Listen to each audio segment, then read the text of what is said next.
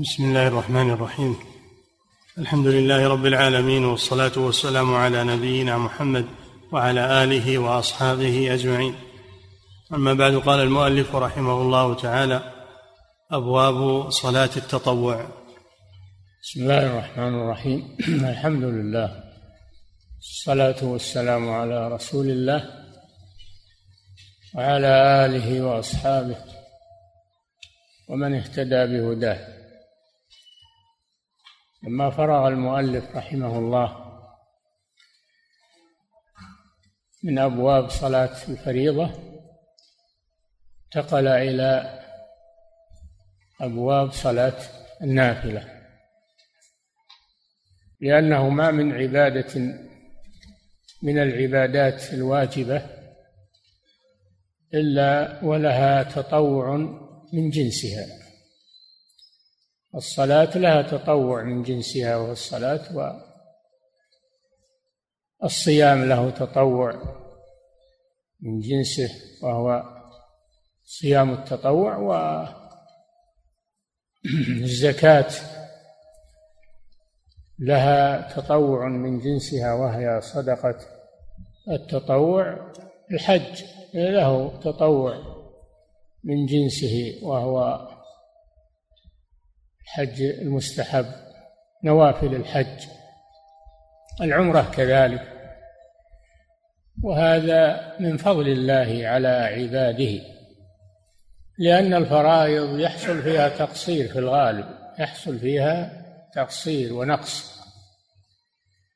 فيجبر هذا النقص وهذا التقصير يجبر من النوافل.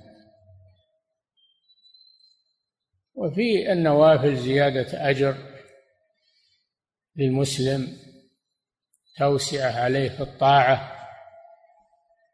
وهذا من رحمة الله بعباده. نعم. أبواب صلاة التطوع. باب سنن الصلاة الراتبة المؤكدة. صلاة التطوع تنقسم إلى قسمين. تطوع مطلق وتطوع مقيد. ومن التطوع المقيد الرواتب التي مع الفرائض فلذلك بدأ بها. نعم. باب سنن الصلاة الراتبة المؤكدة. عن عبد راتبة ومؤكدة. راتبة مع الفرائض ومؤكدة. يعني سنة مؤكدة. نعم. عن عبد الله بن عمر رضي الله عنهما قال حفظت عن رسول الله صلى الله عليه وسلم ركعتين قبل الظهر وركعتين بعد الظهر وركعتين بعد المغرب وركعتين بعد العشاء وركعتين قبل الغداة. كانت ساعة لا أدخل على النبي صلى الله عليه وسلم فيها فحدثتني حفصة. أنه كان إذا طلع الفجر وأذن المؤذن صلى ركعتين متفق عليه. نعم هذا حديث ابن عمر في بيان الرواتب التي مع الفرائض. ركعتان قبلها عشر ركعات ركعتان قبل الظهر وركعتان بعد الظهر. فالظهر لها راتبة قبلها وراتبة بعدها. والعصر ليس لها راتبة لا قبلها ولا بعدها. ركعتان بعد المغرب ركعتان بعد العشاء الآخرة ركعتان قبل صلاة الفجر وبعد طلوع الفجر بعد طلوع الفجر وقبل صلاة الفجر. راتبة الفجر قبلها. وهي آكد الرواتب. ركعتا الفجر كما يأتي هي آكد الرواتب. نعم. قال رضي الله عنه إنه كان يحفظ هذا عن الرسول صلى الله عليه وسلم بمشاهدته وحضوره إلا ركعتي الفجر. فإن هذه الساعة لا يدخل فيها على رسول الله صلى الله عليه وسلم. لكن أخته حفصة بنت عمر زوج النبي صلى الله عليه وسلم أخبرته بذلك أنه كان يصليها إذا طلع الفجر. فهذا فيه دليل على أنها لا تصلى قبل طلوع الفجر. نعم. وعن عبد الله بن شقيق قال سألت عائشة رضي الله عنها عن صلاة النبي صلى الله عليه وسلم فقالت كان يصلي قبل الظهر ركعتين وبعدها ركعتين وبعد المغرب اثنتين وبعد العشاء ركعتين وقبل الفجر ثنتين رواه الترمذي وصححه وأخرجه أحمد ومسلم. وهذا وهذا مثل حديث ابن عمر تماما انها عشر ركعات. نعم. وأخرجه أحمد ومسلم وأبو داود بمعناه لكن ذكروا فيه قبل الظهر اربعا نعم ذكروا في حديث آه، في حديث عائشة رضي الله عنها أنه يصلي قبل الظهر اربعا وكذا يصلي بعدها اربعا. فيكون المجموع أربع عشرة ركعة. هذا أكثر ركعات الرواتب أربع عشرة ركعة. تخص الظهر بأربع قبلها وأربع بعدها. نعم.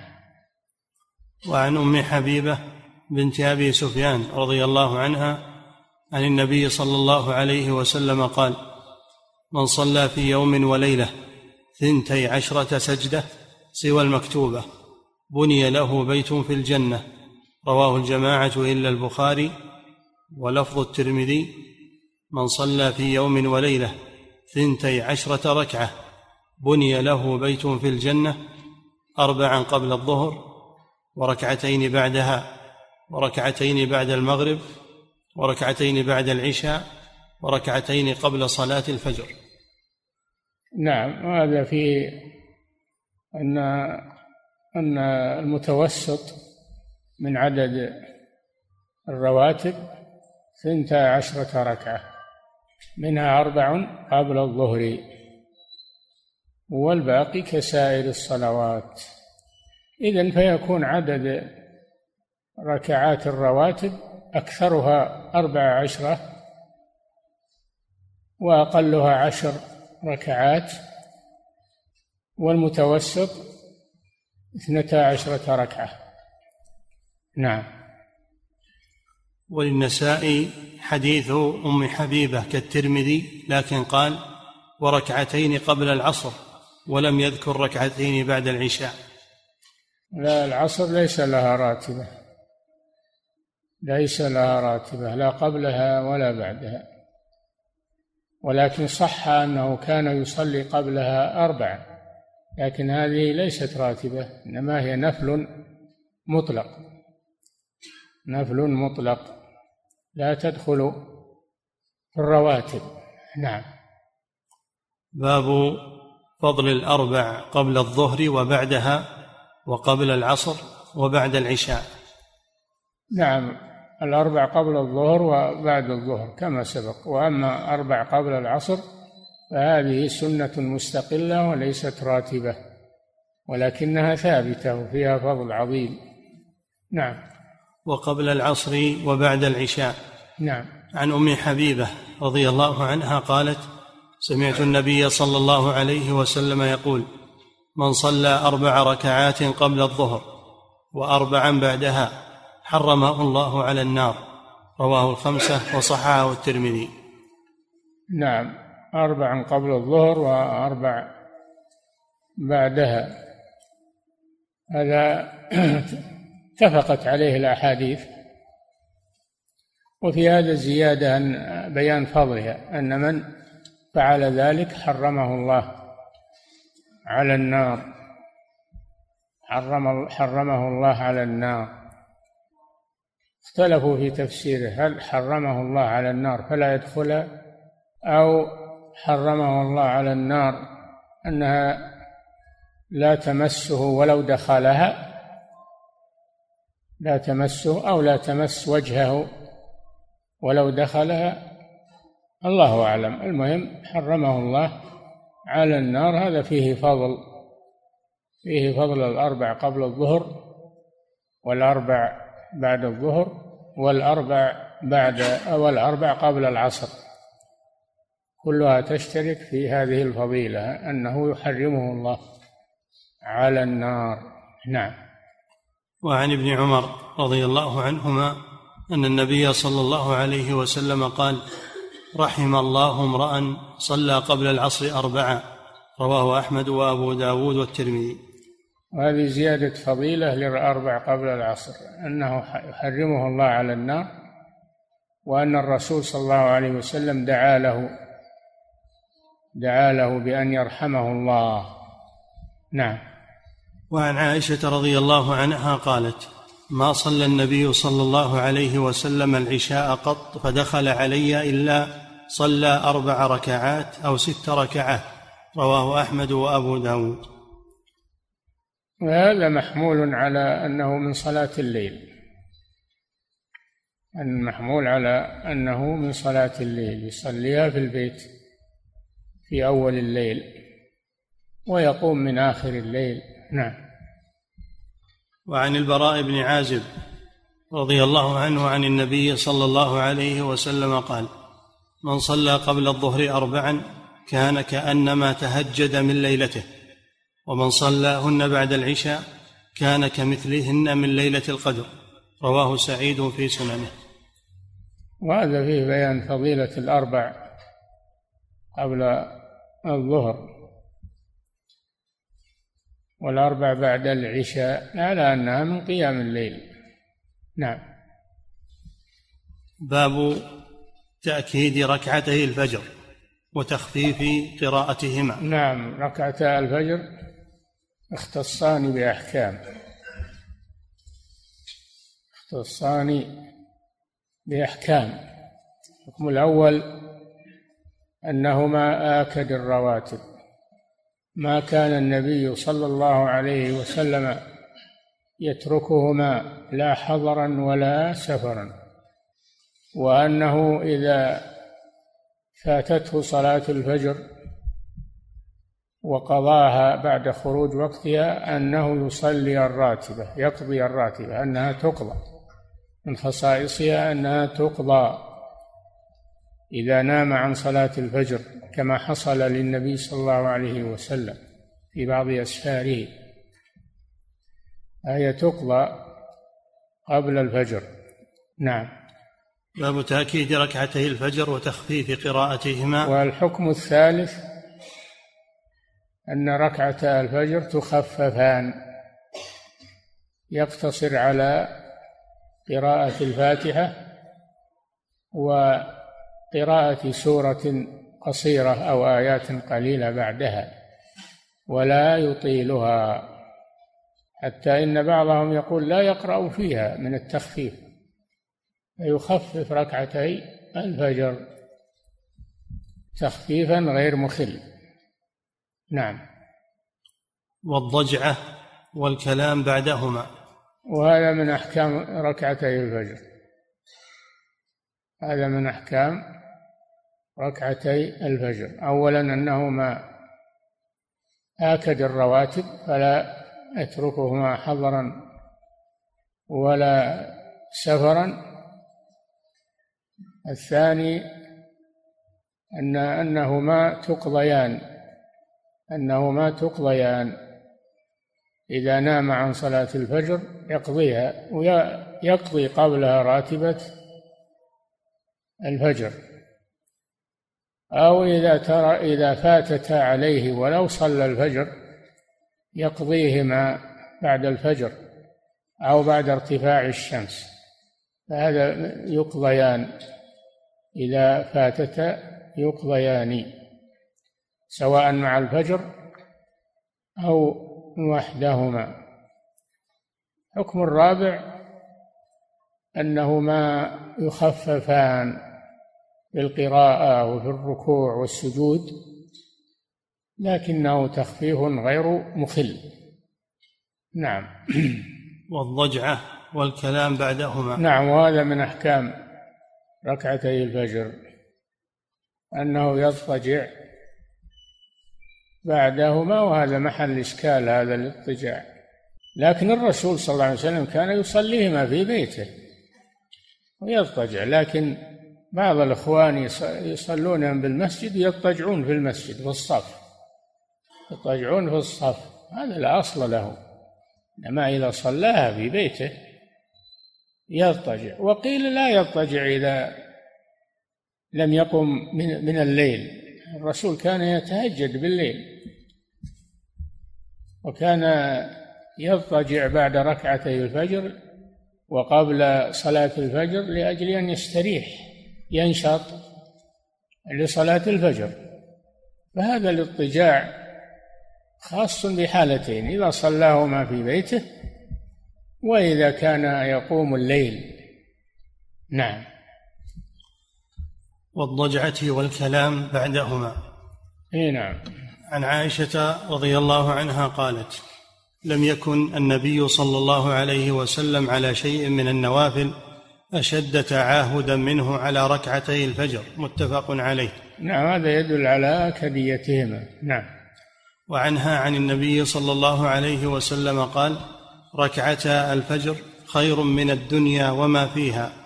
رواه أحمد. وهذا يدل على أيضا آكديتهما أنهما خير من الدنيا وما فيها من الأموال ومن سائر أنواع المتاع. فهما خير من الدنيا وما فيها. فهذا دليل على فضل هاتين الركعتين قبل الفجر. نعم. خير من الدنيا وما فيها رواه أحمد ومسلم والترمذي وصححه. وعن أبي هريرة رضي الله عنه قال قال رسول الله صلى الله عليه وسلم لا تدعوا لا تدعوا ركعتي الفجر ولو طردتكم الخيل رواه أحمد هذا تأكيد أيضا. زيادة تأكيد أنها لا تترك في حال من الأحوال. ولو طردتكم خيل العدو. وانشغلتم عن صلاة الفجر فلا تتركوا ركعتي الفجر التي قبلها. نعم. وعن ابن عمر رضي الله عنهما قال رمقت النبي صلى الله عليه وسلم شهرا فكان يقرأ في الركعتين قبل الفجر قل يا أيها الكافرون وقل هو الله أحد رواه الخمسة إلا النسائي. نعم.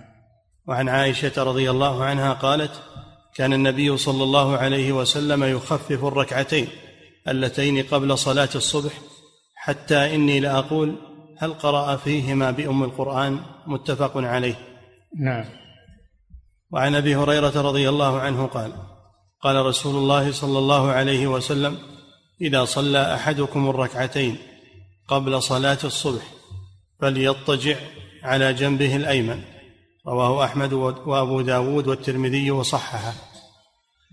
هذا يؤكد ما سبق من الاضطجاع لكن الصحيح أنه إذا صلى إذا صلاهما في بيته وإذا كان يتهجد من الليل فإنه يضطجع لأجل أن يستريح ويستقبل صلاة الفجر بنشاط. وفيه أنه يخففهما. حتى قالت عائشة لا أدري هل قرأ فيهما أو لا. يعني قرأ الفاتحة أو لا. من من تخفيفهما. وإلا ما كان صلى الله عليه وسلم يترك قراءة الفاتحة. قوله صلى الله عليه وسلم لا صلاة لمن لم يقرأ بفاتحة الكتاب. لكن قالت هذا من باب تأكيد التخفيف أنه صلى الله عليه وسلم كان يخففهما. وفي هذه الأحاديث أيضا بيان ما يقرأ فيهما بعد الفاتحة أنه كان يقرأ بالأولى يقول يا أيها الكافرون ويقرأ في الثانية قل هو الله أحد. أو يقرأ في الأولى قولوا آمنا بالله وما أنزل إلينا وما أنزل إلى إبراهيم وإسماعيل وإسحاق. الآية من سورة البقرة. إلى قوله ونحن له مسلمون. والثانية من آل عمران قل يا أهل الكتاب تعالوا إلى كلمة سواء بيننا وبينكم. ألا نعبد إلا الله ولا نشرك به شيئا. إلى قوله قولوا اشهدوا بأننا مسلمون. والمناسبة في قراءة هاتين السورتين أو هاتين الآيتين أنهما اشتملتا على نوعي التوحيد. على نوعي التوحيد. فسورة الكافرون وآية قولوا آمنا بالله وما أنزل إلينا وما أنزل إلى إبراهيم. آه، اشتملت على توحيد العبادة على توحيد العبادة. قل يا أيها الكافرون قل يا أهل الكتاب ألا نعبد إلا الله. اشتملت على توحيد العبادة أيضا. اشتملت على توحيد العبادة. قل هو الله أحد اشتملت على توحيد الربوبية لأنها في صفات الرب سبحانه وتعالى. توحيد الأسماء والصفات من توحيد الربوبية. قولوا آمنا بالله وما أنزل إلينا وما أنزل إليكم هذا في توحيد الربوبية أيضا. نعم. وعن عائشة رضي الله عنها قالت كان رسول الله صلى الله عليه وسلم إذا صلى ركعتي الفجر اضطجع على شقه الأيمن. وفي على شقه الأيمن لأن هذا أخف للنوم. لو نام على شقه الأيسر يستغرق في النوم لأن القلب لأن القلب في جهة اليسار فإذا استراح القلب يستغرق الإنسان في النوم أما إذا كان على اليمين فإن القلب يكون معلقا ويكون النوم خفيفا.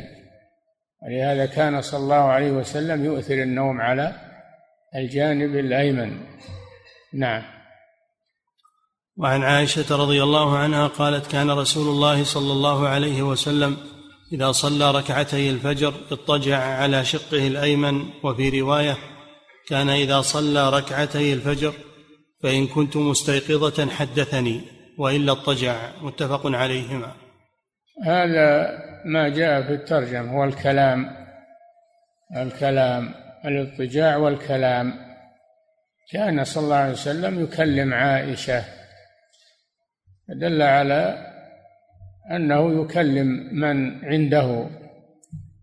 نعم إن كان حاضرا إن كان عنده أحد حاضر وإلا فإنه ينام. نعم. وعن أبي هريرة رضي الله عنه قال قال رسول الله صلى الله عليه وسلم من لم يصل ركعتي الفجر فليصلهما بعدما تطلع الشمس رواه الترمذي. هذا دليل على أنهما يقضيان. إذا فاتتا يقضيان وأن الأفضل أن يكون ذلك بعد طلوع الشمس وارتفاعها. أفضل. نعم. وقد ثبت أن النبي صلى الله عليه وسلم قضاهما مع الفريضة لما نام عن الفجر في السفر. نعم كانوا في سفر. لما صار آخر الليل نزلوا وأمر بلالا أن يرصد له الصبح ليوقظهما لصلاة الفجر. ولكن بكونهما قد سهر الليل وتعب نام نوما مستغرقا. وحتى بلال الذي كان يرقب الفجر أخذه النوم لتعبه رضي الله عنه. أخذه النوم مع أنه متهيئ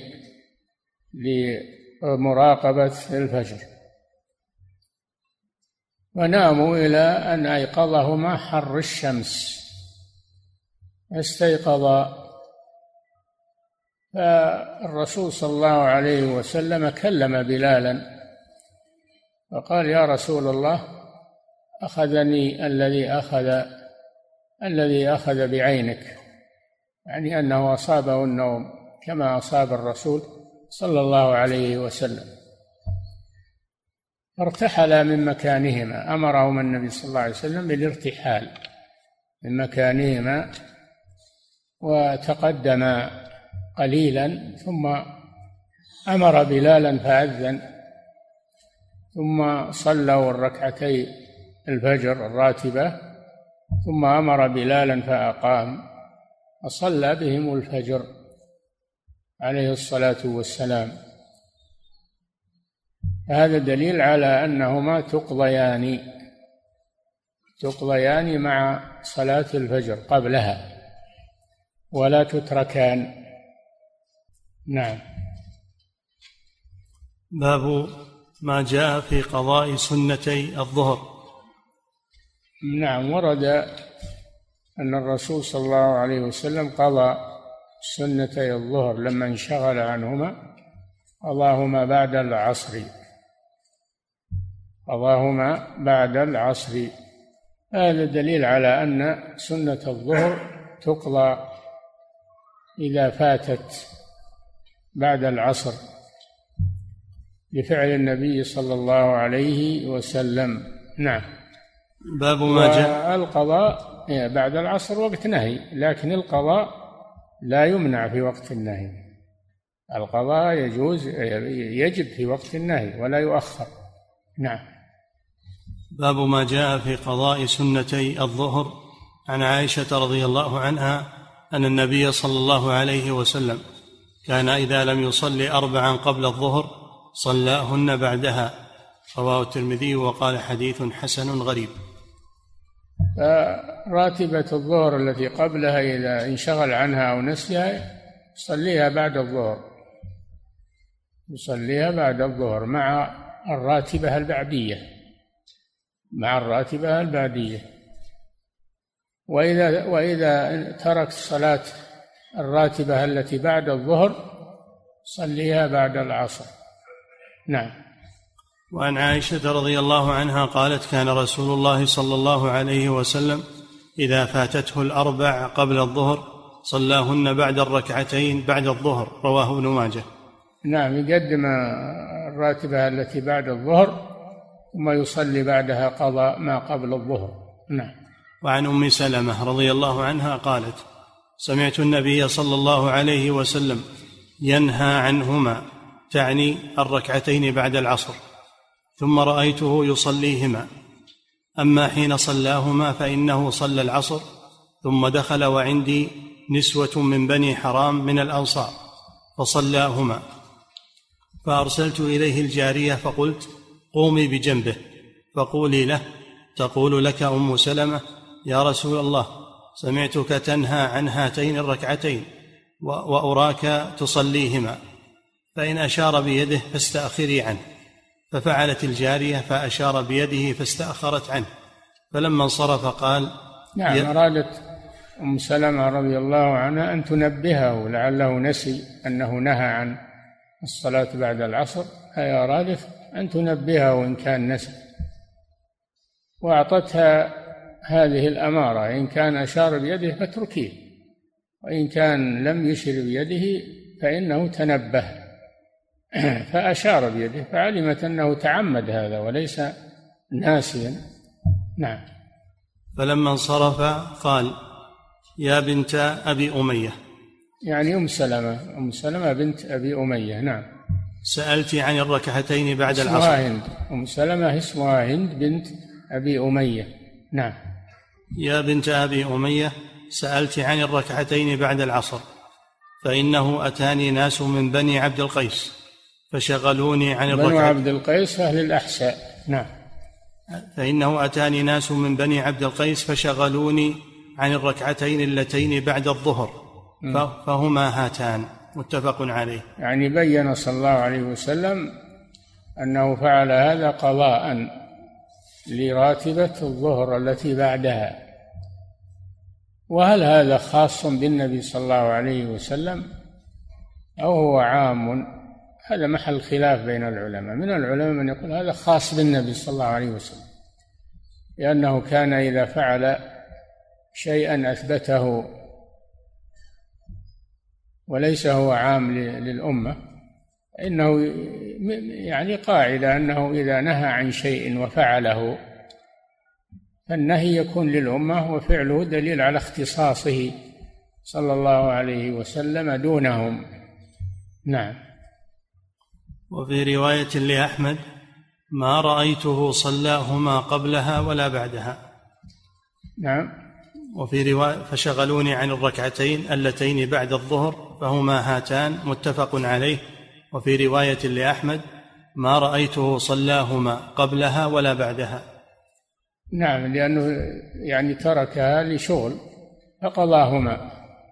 وإلا لو كان صلاهما ورأته يصليهما ما يمكن يصلي بعد العصر. نعم. باب ما جاء في قضاء سنة العصر. نعم. عن أبي سلمة بن عبد الرحمن أنه سأل عائشة رضي الله عنها عن السجدتين اللتين كان رسول الله صلى الله عليهما صلى الله عليه وسلم يصليهما عن بعد العصر. عن إيش؟ وعن أبي سلمة بن عبد الرحمن أنه أبو سلمة بن عبد الرحمن بن عوف. أبو سلمة بن عبد الرحمن بن عوف. نعم. وعن أبي سلمة بن عبد الرحمن أنه سأل عائشة رضي الله عنها. لأنه تابعي لأن سلمة بن عبد الرحمن تابعي. نعم. أنه سأل عائشة عن السجدتين اللتين كان رسول الله صلى الله عليه وسلم يصليهما بعد العصر. نعم. فقالت كان يصليهما قبل العصر ثم إنه شغل عنهما أو نسيهما فصلاهما بعد العصر ثم أثبتهما. كان ثم إذا أثبتهما. هذا دليل على أن هذا خاص به. أنه إذا فعل شيئا أثبته. نعم. وكان إذا صلى صلاة داوم عليها. داوم عليها. هذا يدل على خصوصيته. صلى الله عليه وسلم. نعم. كان إذا صلى صلاة داوم عليها رواه مسلم والنسائي. وعن أم نعم. سلمه هذا من خصائصه. أنه إذا فعل عبادة داوم عليها ولا يتركها أو أثبتها يعني داوم عليها. نعم. وعن أم سلمة رضي الله عنها قالت شغل رسول الله صلى الله عليه وسلم عن الركعتين قبل العصر فصلاهما بعد العصر. رواه النسائي. مثل ما سبق. نعم. وعن ميمونة رضي الله عنها أن رسول الله صلى الله عليه وسلم كان يجهز بعثا ولم يكن عنده ظهر.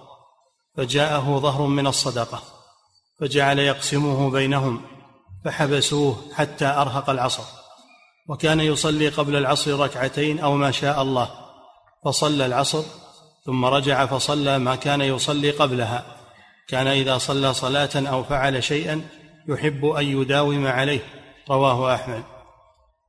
نعم عاد الحديث. وعن ميمونة رضي الله عنها ميمونة بنت الحارث أم المؤمنين رضي الله عنها. نعم. أن رسول الله صلى الله عليه وسلم كان يجهز بعثا. جهزوا بعثا. بعثا يعني غزوا. جهزوا غزوا. إما سرية وإما جيش. نعم. كان يجهز دليل على أن الجهاد على أن إقامة الجهاد والأمر به وترتيب الجهاد من خصائص الإمام. نعم. أن رسول الله صلى الله عليه وسلم كان يجهز بعثا ولم يكن عنده ظهر. ولم يكن عنده ظهر يعني ما عنده دواب للغزو. فجاءه جاءه دواب فجعل يجهزها وشغلته عن الصلاة قبل العصر. نعم. ولم يكن عنده ظهر فجاءه ظهر من الصدقة. من الزكاة يعني من من من دواب الزكاة من الإبل أو نعم من من الإبل أكيد. ما يمكن إلا من الإبل الخيل ما فيها زكاة نعم. فجاءه ظهر من الصدقة فجعل يقسمه بينهم فحبسوه يقسمه بينهم يعني بين البعث يعني يجهزهم نعم. فجعل يقسمه بينهم فحبسوه حتى أرهق العصر. أرهق العصر يعني حضرت صلاة العصر ولم يبقى وقت لصلاة الركعتين قبلها. نعم. فحبسوه حتى أرهق العصر وكان يصلي قبل العصر ركعتين أو ما شاء الله. نعم. فصلى العصر ثم رجع فصلى ما كان يصلي قبلها. كان إذا صلى صلاة أو فعل شيئا يحب أن يداوم عليه. رواه أحمد. نعم. هذا تكرر في الروايات أن هذا كان من عادته صلى الله عليه وسلم أنه إذا فعل عبادة داوم عليها ولا يتركها حتى لو فات وقتها فإنه يقضيها من وقت آخر محافظة على العبادة التي كان يفعلها. نعم. باب أن الوتر سنة مؤكدة وأنه جائز على الراحلة. نعم من السنن المؤكدة الوتر من صلاة الليل. الوتر مؤكد. ووقته من بعد صلاة العشاء إلى أن يطلع الفجر. كله وقت للوتر. ففي أي وقت فعله من الليل أجزأ من كل الليل أوتر رسول الله صلى الله عليه وسلم من أوله وأوسطه وآخره وانتهى وتره إلى الفجر. والوتر سنة مؤكدة وأقله ركعة وأكثره إحدى عشرة أو ثلاثة عشرة وأوسطه يعني أدنى الكمال ثلاث. أدنى الكمال ثلاث ركعات الشفع والوتر. هذا أدنى الكمال. فالمجزي واحدة وأدنى الكمال ثلاث وأعلى الكمال إحدى عشرة أو ثلاثة عشرة. نعم. باب أن الوتر سنة مؤكدة وأنه جائز على الراحلة. وأنه يجوز أن يوتر على الراحلة إذا كان يصلي على الراحلة وهو في سفر يتهجد كما كان النبي صلى الله عليه وسلم يفعل أينما توجهت به راحلته فإنه يختم صلاته على الراحلة بالوتر على الراحلة. نعم. عن أبي هريرة رضي الله عنه قال قال رسول الله صلى الله عليه وسلم من لم يوتر فليس منا رواه أحمد. هذا وعيد من لم يوتر فليس منا. هذا براءة من الرسول صلى الله عليه وسلم. هذا يدل على تأكد الوتر. لكن الجمهور على أنه مستحب متأكد مستحب. وأبو حنيفة يرى أنه واجب لأن قوله ليس منا يدل على الوجوب. ولكن هذا لأن الوتر لأنه لا يجب إلا الصلوات الخمس. لا يجب ولا يفرض إلا الصلوات الخمس. وما زاد عليها فهو تطوع. لما قال له الأعرابي هل علي غيرها يعني الصلوات الخمس قال لا إلا أن تتطوع. فقوله ليس منا هذا من باب التأكيد وليس من باب الحكم عليه بالكفر. نعم. وعن علي رضي الله عنه قال الوتر ليس بحتم كهيئة المكتوبة. هذا يفسر قوله ليس من قول علي رضي الله عنه الوتر ليس بحتم مثل المكتوبة. يفسر الذي قبله. نعم. عن علي. وعن علي رضي الله عنه قال الوتر ليس بحتم كهيئة المكتوبة ولكنه سنة سنها رسول الله صلى الله عليه وسلم. رواه أحمد والنسائي. نعم هذا يفسر قوله ليس منا أنه ليس أن ليس أن المراد بوجوب الوتر وإنما المراد الحث عليه تأكيده ولا حث عليه هذا هو المراد. نعم. ولكنه سنة سنها رسول الله صلى الله عليه وسلم. رواه أحمد والنسائي والترمذي وابن ماجه ولفظه. إن الوتر ليس بحتم ولا كصلاتكم المكتوبة. ولكن رسول الله صلى الله عليه وسلم أوتر وقال يا أهل القرآن أوتروا فإن الله وتر يحب الوتر. أعد. وابن ماجه ولفظه إن الوتر ليس بحتم ولا ليس كص... بحتم مثل كلام علي رضي الله عنه. نعم. إن الوتر ليس بحتم ولا كصلاتكم المكتوبة. ولا ولا كصلاتكم المكتوبة. وليس واجبا كوجوب صلاتكم المكتوبة. نعم. ولكن رسول الله صلى الله عليه وسلم أوتر وقال. أو ترى وقال. نعم. ولكن رسول الله صلى الله عليه وسلم أوتر وقال. يعني ثبت الوتر من فعل الرسول صلى الله عليه وسلم ومن قوله. نعم. أوتر وقال يا أهل القرآن أوتروا. يا أهل القرآن. يا يعني يا من تحفظون القرآن أوتروا. فهذا من آه، من التأكيد على أهل القرآن أنهم يوترون لأنهم هم أقرب الناس إلى الطاعة وإلى العمل.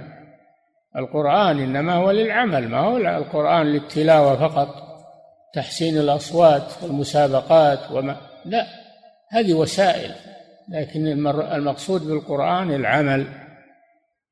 العمل به. نعم. ولذلك خص أهل القرآن لأنهم ليسوا كغيرهم. ليس أن الإنسان يحفظ القرآن ويجوده ويرتله ويكفي هذا. لا. هذه وسيلة. أما الغاية والم- والمطلوب هو العمل بالقرآن. نعم. فمن حفظ القرآن فهو أولى الناس بأن يعمل به. نعم. وقال يا أهل القرآن أوتروا فإن الله وتر يحب الوتر. الله وتر يعني واحد الوتر ركعة واحدة سواء وحدها أو أن تكون بعد الشفع. الوتر ركعة واحدة سواء كانت وحدها لم يسبقها شفع أو كانت بعد الشفع. مثل الثنتين قبلها والأربع قبلها إذا أوتر بخمس الست قبلها إذا أوتر بسبع الثمان قبلها إذا أوتر بتسع العشر قبلها إذا أوتر بإحدى عشرة الاثنتا عشرة قبلها إذا أوتر بثلاثة عشرة فيكون آخر صلاته واحدة آخر صلاته ركعة واحدة وتر. نعم. فإن الله وتر يحب الوتر. الله وتر يعني واحد سبحانه وتعالى. يحب الوتر يحب الوتر. في كل شيء الوتر في الصلاة الوتر في الأكل الوتر في الشرب. يشرب ثلاث مرات ثلاثة أنفاس يشرب ثلاثة أنفاس يأكل ثلاث تمرات يعني يوتر حتى في الأكل. وحتى في الشرب. وكذلك في العبادات يوتر. نعم. وعن ابن عمر رضي الله عنهما أن النبي صلى الله عليه وسلم أوتر على بعيره. رواه الجماعة. هذا الشاهد للترجمة أو ترى على بعيره. يقول الوتر على الراحلة. إذا كان الإنسان في سفر يوتر ولو على البعير. نعم. فلا يترك الوتر. نعم. وعن أبي أيوب رضي الله عنه قال قال رسول الله صلى الله عليه وسلم الوتر حق فمن أحب أن يوتر بخمس فليفعل ومن أحب أن يوتر بثلاث فليفعل ومن أحب أن يوتر بواحدة فليفعل. رواه الخمسة إلا الترمذي. وفي لفظ أبي داود الوتر حق على كل مسلم. ورواه ابن المنذر وقال فيه الوتر حق وليس بواجب. الوتر حق يعني متأكد بدليل الرواية وليس بواجب فهو حق بمعنى أنه متأكد لا ينبغي تركه ولكن لو تركه فليس مثل من ترك الفريضة.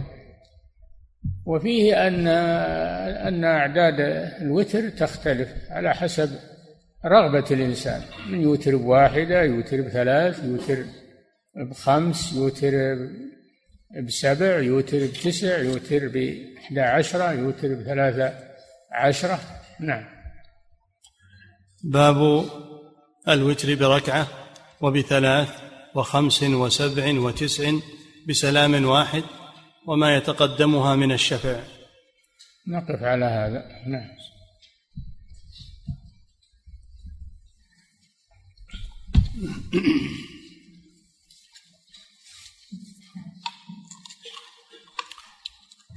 فضيلة الشيخ وفقكم الله. يقول هل يجوز للمسلم أن يصلي الرواتب تارة عشر ركعات وتارة اثني عشر ركعة وتارة أربع عشرة ركعة؟ نعم لا بأس بذلك. أنه تارة يأخذ بالأقل وتارة يأخذ بالأكثر وتارة يأخذ بالمتوسط لا بأس بذلك نعم فضيلة الشيخ وفقكم الله يقول الأحناف يصلون أربع ركعات قبل الظهر بتسليمة واحدة فهل لفعلهم هذا أصل في الشرع؟ نعم في النهار في النهار يجوز هذا أما في الليل صلاة الليل مثنى مثنى وأما في النهار يجوز أن يتطوع بأربع نعم. فضيلة الشيخ وفقكم الله الأربع التي قبل الظهر والتي ورد فيها فضل هل هي نفس الراتبة أم أربع غيرها؟ راتبة. هي الراتبة. هي أكثر الراتبة. نعم. فضيلة الشيخ وفقكم الله يقول هل يجوز للمسلم أن يثبت لنفسه عددا ثابتا من النوافل؟ يصليها كل يوم غير ما ثبت عن النبي صلى الله عليه وسلم؟ لا ما يثبت شيء إلا بدليل. ما يداوم ما يداوم على شيء إلا بدليل. يدل على المداومة. نعم. فضيلة الشيخ وفقكم الله يقول هل يجمع بين حديث لا صلاة بعد العصر وبين ما ورد عن عائشة أن النبي صلى الله عليه وسلم صلى بعد العصر وأنه إذا فعل عبادة أثبتها هل يجمع على الخصوصية؟ هذا قضاء قضاء. لا صلاة بعد العصر غير القضاء. القضاء ليس له وقت يقضى في أي وقت. آه، صلى بعد العصر قضاء ولم يصلي بعدها غير القضاء. نعم. فضيلة الشيخ وفقكم الله يقول إذا صلى المسلم ركعتي الفجر في بيته ثم ذهب إلى المسجد وأراد أن يصلي فكيف تكون نيته؟ هل تكون تحية المسجد؟ هو يصليها في بيته هذا الإمام هو اللي يصليها في بيته ويخرج يصلي بالناس كما كان النبي صلى الله عليه وسلم يفعل. أما غير الإمام يصليها في المسجد. يصلي الراتبة في المسجد وتكفيه عن تحية المسجد. تكفيه عن تحية المسجد. وأما إذا صلاها في بيته وجاء إلى المسجد هذا محل خلاف.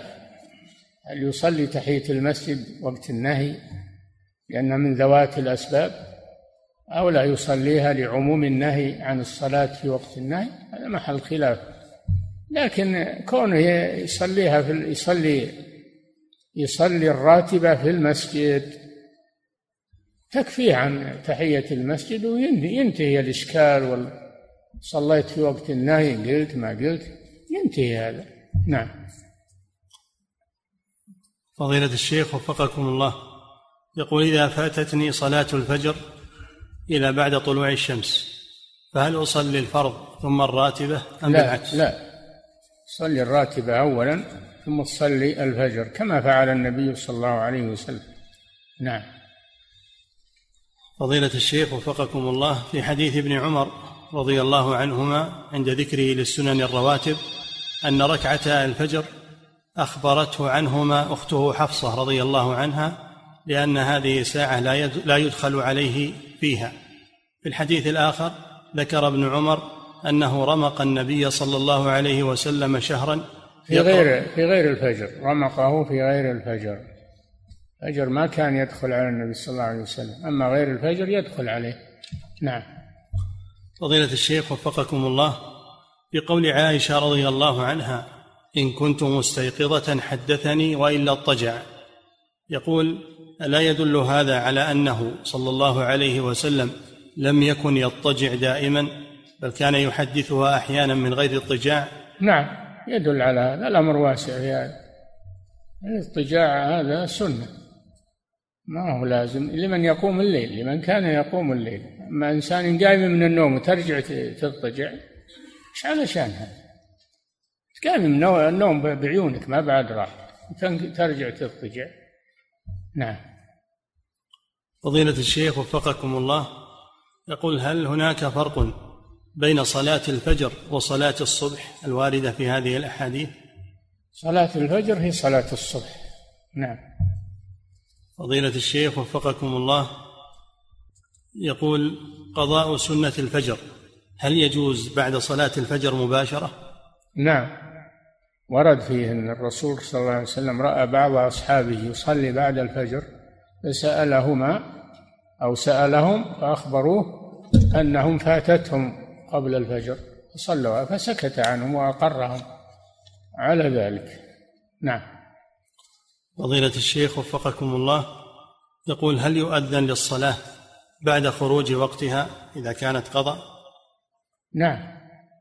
يؤذن لها. كما أمر النبي صلى الله عليه وسلم بلالا فأذن. الضحى بعد ما ارتفعت الشمس. نعم. فيؤذن للفوائت إذا كان ما أذن أما إذا كان في بلد يكفي أذان البلد.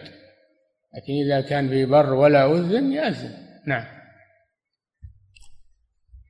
فضيلة الشيخ وفقكم الله يقول بالنسبة للاضطجاع يقول جاءت أحاديث أمر فيها النبي صلى الله عليه وسلم أمرا فليضطجع على شقه الأيمن وقد فعله عليه الصلاة والسلام. فليضطجع على شقه الأيمن يعني بعد بعد الراتبة ولا يضطجع على شقه الأيمن في نوم الليل إذا أراد ينام من الليل. يجيب لنا نص الحديث نشوف نعم. فضيلة الشيخ وفقكم الله يقول من المعلوم أن المسافر لا يصلي الرواتب ولكن هل إذا صلى خلف مقيم وأتم خلفه فهل له أن يصلي السنن الرواتب؟ لا. ما دام أنه مسافر يجوز له القصر الله خفف عنه. نعم. فضيلة الشيخ وفقكم الله يقول الأربع التي قبل العصر هل يداوم عليها كالسنن الرواتب؟ داوم عليها فهو أفضل. نعم. فضيلة الشيخ وفقكم الله يقول إذا خشي المسلم خروج وقت صلاة الفجر فهل يصلي الراتبة أولا؟ أم يصلي الفريضة مباشرة؟ يصلي الراتبة ثم يصلي الفريضة. نعم. فضيلة الشيخ وفقكم الله. يقول من فاتته الأربع قبل الظهر وأراد أن يقضيها فهل يصلي الراتبة البعدية ثم يصلي ما كان قبل أم يعكس؟ كما سمعت في الحديث أنه يصلي البعدية أولا ثم يقضي بعدها القبلية. نعم. فضيلة الشيخ وفقكم الله يقول من أعظم أجرا السنن الرواتب أم السنن المطلقة؟ لا الرواتب أفضل. هي أفضل أنواع التطوع أفضل أنواع التطوع الرواتب مع الفرائض. ولذلك قدمها في أول الكتاب كتاب أو أول باب التطوع. نعم. فضيلة الشيخ وفقكم الله يقول من أراد أن يوتر أو يتنفل وهو على الراحلة فهل لا بد أن يتوجه إلى القبلة أولا ثم يصلي أم أنه لا يلزم ذلك؟ لا يلزم ذلك على الصحيح بل ي... لا ما يلزم هذا. ما يلزم هذا. الرسول صلى الله عليه وسلم كان يتهجد على الراحلة ولا ذكر أنه يتوجه إلى القبلة عند تكبيرة الإحرام. إنما هذا قالوه في الذي يتطوعه يمشي المسافر اللي يتطوعه يمشي على قدميه. قالوا أنه عند تكبيرة الإحرام يتوجه إلى القبلة لكن لا دليل على هذا. الصحيح أنه مثل الراكب أنه صلي أين ما توجه جهة سفره. نعم. وهذا من تيسير الله على عباده. أنه يجمع بين قطع المسافة وبين صلاة التهجد. لا تفوته هذه ولا هذه. نعم. فضيلة الشيخ وفقكم الله يقول ما حكم صلاة النافلة بالنسبة لقائد السيارة أثناء السفر؟ نعم. ما حكم صلاة النافلة بالنسبة لقائد السيارة أثناء سفره. قائد السيارة لازم يراقب الطريق ويراقب أخاف أنه يصلي من يجلب ولا تطلع السيارة ولا؟ ما أدري عن صلاة قائد السيارة لأنه أما الركاب لا بأس الركاب يصلون وهم على السيارة صلاة التهجد لكن الراكب أخشى أنه ينشغل بالصلاة ثم يحصل عليه حادث. نعم. فضيلة الشيخ وفقكم الله يقول هل هناك فرق بين الوتر وبين قيام الليل؟ الوتر ختام قيام الليل. اي في فرق. الوتر ختام قيام الليل. وكونه يجمع بين قيام الليل والوتر أفضل. وإذا لم يقم من الليل فل, فل على الأقل يوتر على الأقل. نعم. فضيلة الشيخ وفقكم الله من جمع بين صلاتي المغرب والعشاء جمع تقديم فهل يصلي الوتر بعد أي نعم ذلك؟ أي نعم. إذا جمع بين المغرب والعشاء جمع تقديم فيوتر بعد العشاء يعني المجموعة يوتر بعد العشاء المجموعة مع المغرب. نعم. فضيلة الشيخ وفقكم الله يقول هل تجوز صلاة الفريضة على الراحلة؟ لمن لا يستطيع القيام. ما يجوز هذا إلا في الحالة التي وردت لما حضرت الصلاة والمطر ينزل والأرض تمشي. الأرض تمشي والمطر ينزل من السماء. تقدم الرسول صلى الله عليه وسلم على راحلته وهم على رواحلهم فصلى بهم عليه الصلاة والسلام. في هذه الحالة. نعم. فضيلة الشيخ وفقكم الله يقول ثبت أن أحب العمل إلى الله أدومه وإن قل. يقول نعم. فهل هذا من خصائص النبي صلى الله عليه وسلم هذا عام هذا عام. أحب العمل إلى الله أدومه وإن قل. إذا داومت على عمل صالح ولو كان قليلا أفضل من أنك تجتهد في يوم وتعطل العمل في بقية الأيام أو في شهر وتعطل داوم على الطاعة. ولو كانت قليلة داوم على الطاعة ولو كانت قليلة فيها خير. أحسن من لا شيء. نعم. فضيلة الشيخ وفقكم الله يقول بعض المصلين يطيل السنة التي قبل الفجر ويجعلها كقيام الليل. هذا ما هذا ما ما هو مناسب. هذا خلاف السنة. هذا خلاف السنة. راتبة الفجر تخفف إلا أنه لا يخل بالصلاة يعني تخفيف مع الإتمام. أما أنه يطيل هذا خلاف السنة. نعم. ثم يقول حفظك الله يقول وبعضهم يصلي أربع ركعات قبل الفجر أو ست ما يجوز هذا ما يجوز. إذا طلع الفجر فلا فلا صلاة إلا ركعتي الفجر. وقت نهي. وقت نهي بعد طلوع الفجر للنافلة. لا تصلى نافلة بعد طلوع الفجر إلا راتبة الفجر. نعم. فضيلة الشيخ وفقكم الله. يقول ذكرتم حفظكم الله أنه إذا نهى رسول الله صلى الله عليه وسلم عن شيء ثم فعله دل ذلك على أنه خاص به. هذه قاعدة ذكرها الشوكاني رحمه الله وكررها في كتابه وأظن أيضا الصنعاني في سبل السلام. هذه قاعدة ذكروها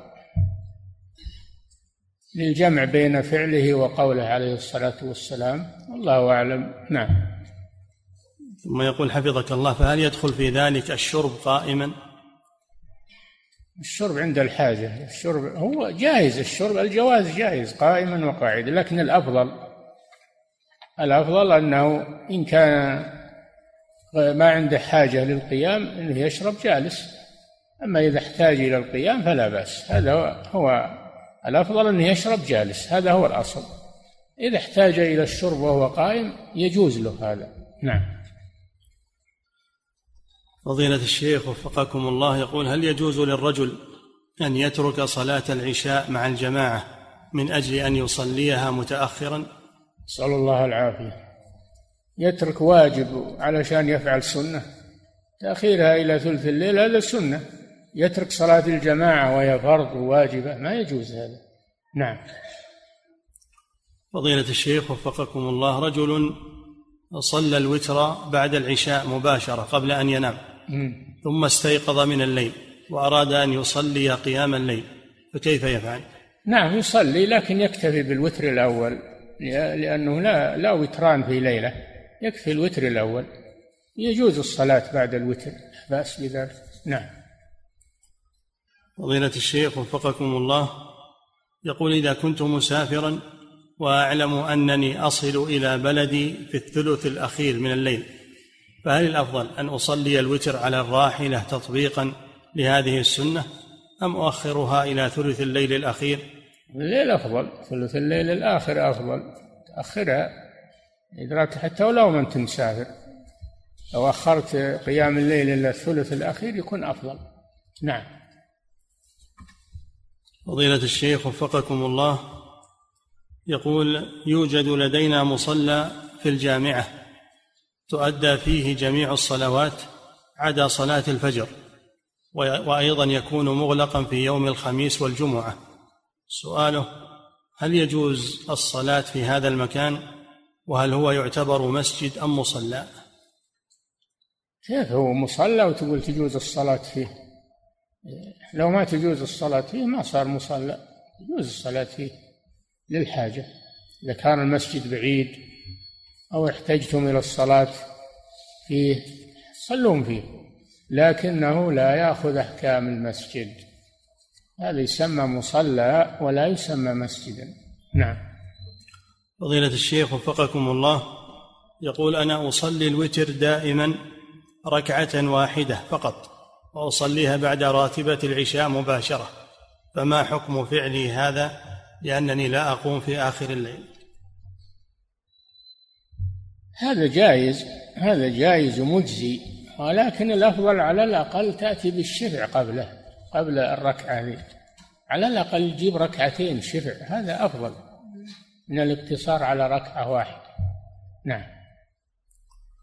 فضيلة الشيخ وفقكم الله المسافر بالطائرة إذا أراد أداء الصلاة المكتوبة وخاف أن يخرج عليه الوقت قبل أن يصل فهل يجب عليه التوجه إلى القبلة في بداية صلاته؟ إذا كانت الطائرة تهبط في آخر وقت الثانية. فإنه ينوي جمع التأخير وإذا نزل في المطار يصلي جمع تأخير. أما إذا كانت الطائرة تستمر الرحلة طويلة ويخرج الوقت يخرج وقت الثانية وهو في الطائرة فيصلي في الطائرة على حسب استطاعته. اتقوا الله ما استطعتم. صلي في الطائرة على حسب استطاعته. لا يكلف الله نفسا إلا وسعها. نعم. فضيلة الشيخ وفقكم الله امرأة كبيرة في السن ذهبت للعمرة مع رفقة لها وتعبت قبل الطواف. امرأة كبيرة في السن ذهبت إلى العمرة مع رفقة لها وتعبت قبل الطواف فلم تتمكن من الطواف ولا السعي فرجعت إلى الرياض. وتقول إنها لم ترتكب إلى الآن أي محظور. فماذا عليها؟ وماذا عليها أيضا تقول لو ارتكبت محظورا كالطيب وغيره؟ لا ترتكب محظور هي ما زالت محرمة. إذا كان يمكنها الرجوع إذا كان يمكنها الرجوع وأداء العمرة ولو محمولة ولو محمولة على شيالة على عربة على يلزمها ذلك لأنها محرمة. الله جل وعلا قال وأتموا الحج والعمرة لله أما إذا كانت ما تستطيع الرجوع هذه تعتبر محصرة. إن أحصرتم فما استيسر من الهدي يذبح هدي في مكة أو في المكان الذي أحصر فيه يذبح هدي يتحلل والحمد لله. هذا إذا كان لا يمكنها الرجوع. نعم. فضيلة الشيخ وفقكم الله يقول هل هناك حرج إذا صليت قيام الليل وأنا أقرأ من المصحف؟ لا ما في حرج. الأولى أن تقرأ من الحفظ إذا كان تحفظ هذا هو الأولى. إذا احتجت إلى المصحف لا بأس. في, في النافلة لا بأس بحمل المصحف أما في الفريضة لا. ما يحمل المصحف في الفريضة. نعم. فضيلة الشيخ وفقكم الله يقول من نسي راتبة الظهر ثم تذكرها في اليوم الذي بعده فهل يقضيها؟ فات وقتها. راتبة الظهر فات وقتها ما تقضى في اليوم اللي بعده. نعم. فضيلة الشيخ وفقكم الله يقول ما يفعله الطلاب في المدارس من التأذين بعد فترة من رفع الأذان في المساجد؟ هل يشرع لهم هذا أم أنهم يكتفون بأذان مساجد البلد؟ حكم مسجد ما يعني صلاتهم جميع في في المدرسة في حكم المسجد لا بأس يؤذنون. من أجل أن الطلاب والمدرسون إذا سمعوا الأذان يبادرون بالحضور. ولهم حكم المسجد في هذا. يعني الحكم الذي يصلي في مسجد. نعم. فضيلة الشيخ وفقكم الله يقول نحن نعمل في توصيل البضائع للزبائن وفي بعض الأحيان يدركنا الوقت وقت الصلاة. ونخاف من ضياع البضاعة أو سرقتها يقول وتضيع علينا صلاة الجماعة لأجل هذا الأمر إيش؟ نحن نعمل في توصيل البضائع للزبائن وفي بعض الأحيان يدركنا الوقت وقت الصلاة ونخاف من ضياع البضاعة أو سرقتها وتضيع علينا صلاة الجماعة لأجل ذلك فهل نأثم في هذا؟ لا صلاة صلاة الجماعة تسقط عن اللي يخاف على ماله أو ما هو مستحفظ عليه. إذا كان حارس وإلا حامل الشيء ويخاف يضيع أو يسرق لكن يطلع عن الخط ويصلي. يصلي وهو عنده البضاعة يشوفها يراقبها نعم. فضيلة الشيخ وفقكم الله يقول ما الصحيح؟ في مسألة من تأخر في السيارات في الحج في ليلة مزدلفة؟ يقول ما الصحيح في مسألة من تأخر في السيارة في الحج في ليلة مزدلفة؟ هل يؤدي صلاة العشاء قبل نصف الليل وهو جالس في سيارته أم أنه يؤخرها إلى بعد نصف الليل إذا وصل إلى مزدلفة؟ إن كان يستطيع النزول على جانب الخط ويصلي يجب عليه ذلك. إذا كان ما يستطيع النزول الضرورة باقية إلى طلوع الفجر وقت الضرورة باقي إلى طلوع الفجر. يستمر حتى ينزل ولو قبل طلوع الفجر ويصلي. هذه ضرورة. نعم. فضيلة الشيخ وفقكم الله. يقول السائل أخ فرنسي تزوج من أخت فرنسية عن طريق العقد الشرعي ورزق بولد وبعد فترة قام بتطليقها. لأنها غير ملتزمة بدينها وهو الآن يريد الهجرة إلى بلاد الإسلام. سؤاله هل يأخذ ولده معه حتى ولو رفضت طليقته؟ بما تنصحونه في ذلك. إذا تيسر أنه يأخذ ولده معه يأخذ. ولا يتركه في بلاد الكفر تربية الكفار؟ إذا أمكن هذا يأخذه. نعم. فضيلة الشيخ وفقكم الله يقول ما حكم عباد القبور في الدنيا والآخرة؟ حكمهم أنهم مشركون مثل المشركين مثل عبدة اللات والعزى والأصنام سواء بسواء. عبادة القبور عبادة اللات والعزى. اللات على قبر يقولون إنه. نعم. فضيلة الشيخ وفقكم الله يقول يلاحظ تساهل بعض المصلين في تسوية الصفوف في الصلاة. نعم. يقول يلاحظ تساهل بعض المصلين في تسوية الصفوف في الصلاة. فهل التسوية واجبة أم أنها مستحبة من باب الكمال لما توجهون في ذلك؟ لا واجبة. تسوية واجبة وسد الفرج واجب. كان صلى الله عليه وسلم لا يكبر حتى ينظر في الصفوف وتسويتها وسد الفرج. هذا شيء واجب ما يجوز له التساهل في هذا. نعم من تمام الصلاة. تسوية الصفوف من تمام الصلاة كما في الحديث. نعم. فضيلة الشيخ وفقكم الله يقول الشركة التي أعمل فيها يوجد بها كفار. فإذا دخلت المكتب فأقول لهم مرحبا وأهلا فهل هذا يعتبر كالسلام؟ هو بمثابة السلام. والرسول صلى الله عليه وسلم قال لا تبدأ اليهود والنصارى بالسلام. وإذا سلموا عليكم فقولوا وعليكم. ما انك تبداهم ما يجوا واهلا ومرحبا هذا سلام نعم. فضيلة الشيخ وفقكم الله. هذه امرأة تقول نحن ثلاث أخوات من بريطانيا. تقول نحن ثلاث أخوات من بريطانيا. نعم. وقد مات عنا أبونا وجدنا وليس لنا إخوة. ونحن نريد الزواج ونسأل من يكون وليا لنا. علما بأنه لم يبق لنا إلا عم لكنه يخالفنا في العقيدة ويطعن في ديننا ويستهزئ بنا. فهل يكون هذا العم وليا لنا في هذه الحال؟ وإن لم يكن فمن هو ولينا في الزواج وفقكم الله. المركز الإسلامي روحون للمركز الإسلامي يتولى تزويجكم إذا لم يكن لكم ولي مسلم. نعم. فضيلة الشيخ وفقكم الله يقول مسألة تحريك السبابة في الدعاء في التشهد. يقول ما صحة مسألة نعم. مسألة تحريك السبابة عند الدعاء في التشهد؟ يقول ما صحة حديث كان يحركها يدعو بها. نعم يحركها عند لفظ الجلالة إشارة إلى التوحيد ويحركها عند الدعاء. هذا سنة هذا سنة. ولو تركه لا شيء عليه. نعم. فضيلة الشيخ وفقكم الله يقول انتشر في الآونة الأخيرة علاج للمس وهو عبارة عن رمل يخلط مع الماء ويستمر المريض بشربه ثم بعد سبعة أيام يبدل هذا الماء. هل, لا هل هذا له أصل؟ لا أعلم لهذا أصل.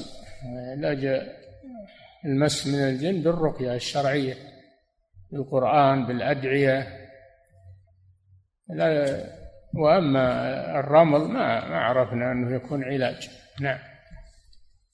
فضيلة الشيخ وفقكم الله بعض الأشخاص إذا أصيب بعين ولم يعرف العائن فإنه يذهب لأشخاص يظن أن أحدهم قد عانه فيغتسلون له جميعا ثم يغتسل منه. فما حكم هذا الفعل؟ إذا كانت التهمة قوية ويغلب على ظنه أنهم أصابوه فلا بأس بذلك. أما مجرد تهمة بدون غلبة ظن بدون قرينة هذا من سوء الظن بالناس. نعم. فضيلة الشيخ وفقكم الله يقول هل من قتل نفسه يكفر بذلك كفرا أكبر مخرجا؟ لا هذا كبيرة من كبائر الذنوب ولا يكفر به. هذا يعتبر كبيرة من كبائر الذنوب. متوعد بالنار لكنه ليس بكافر. نعم. فضيلة الشيخ وفقكم الله. يقول ما معنى قول العلماء إن كل مشرك كافر وليس كل كافر مشرك؟ نعم لأن الكافر قد يكون جاحدا ملحدا لا يؤمن برب. ليس مشركا هذا ليس مشركا هذا ملحد. قد يكون جاحدا للرب ولا يؤمن بوجود الرب. وأما المشرك فهو يقر بوجود الرب يؤمن بالله توحيد الربوبية ولكنه يشرك معه غيره. فهو المشرك كافر وليس كل كافر مشرك بينهما عموم وخصوص. نعم. فضيلة الشيخ وفقكم الله ورد أن من بنى مسجدا لله بنى الله له بيتا في الجنة. نعم. فهل إذا اشترك اثنان في بناء مسجد فهل يكون لهم لهما هذا الأجر بناء بيت في الجنة أو إن شاء, إن شاء الله. إن شاء الله. يبني الله له بيتا في الجنة. بل ورد من بنى لله مسجدا ولو بقدر مفحص قطات. بنى الله له بيتا في الجنة. إذا شارك في بناء المسجد له أجر إن شاء الله. يرجى له حصول بيت في الجنة. نعم. فضيلة الشيخ وفقكم الله هذا يطلب توجيهكم ونصيحتكم فيقول يقول هناك رجل طلب أختي للزواج وقد سبق له الحوار معها عبر الهاتف وأيضا استقبلها دون أي محرم وبدون إذننا فهل نعطيه؟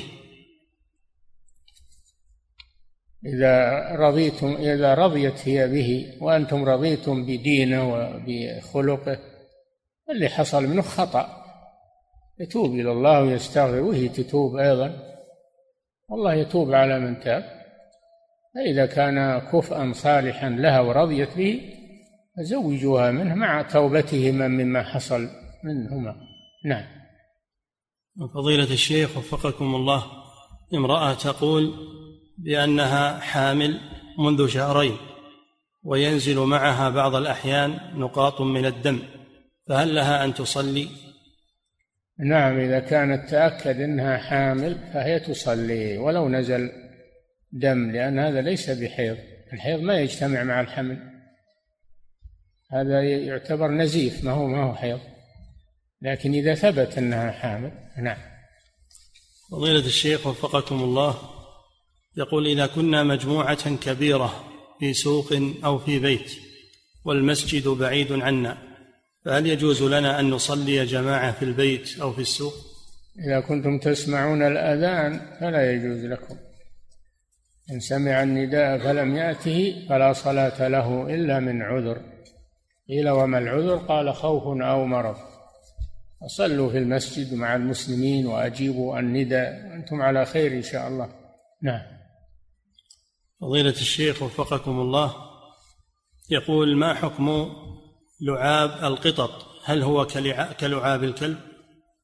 قطط طاهرة طاهرة ولذلك النبي كان النبي صلى الله عليه وسلم يتوضأ من الماء الذي شرب منه القط. وأبو قتادة أصغى لها الماء وشربت وتوضأ منه وذكر حديث الرسول صلى الله عليه وسلم إنها ليست بنجس إنها من الطوافين عليكم. نعم. فضيلة الشيخ وفقكم الله يقول سجود التلاوة في الفريضة. سجدت للتلاوة في صلاة فريضة ولم أقل سبحان ربي الأعلى. وإنما اكتفيت بقول سجد وجهي للذي خلقه إلى آخره. فهل سجودي صحيح؟ لا. ما أتيت بالواجب وهو سبحان ربي الأعلى يكون سجودك غير صحيح. لكن هذه نافلة إن صحت أو ما صحت ما تضر. نعم. فضيلة الشيخ وفقكم الله يقول هل الجليل من أسماء الله تعالى؟ نعم الجليل من أسماء الله تعالى. نعم. فضيلة الشيخ وفقكم الله يقول هل يجوز للمأموم أثناء دخوله للصلاة أن يكبر تكبيرة الإحرام؟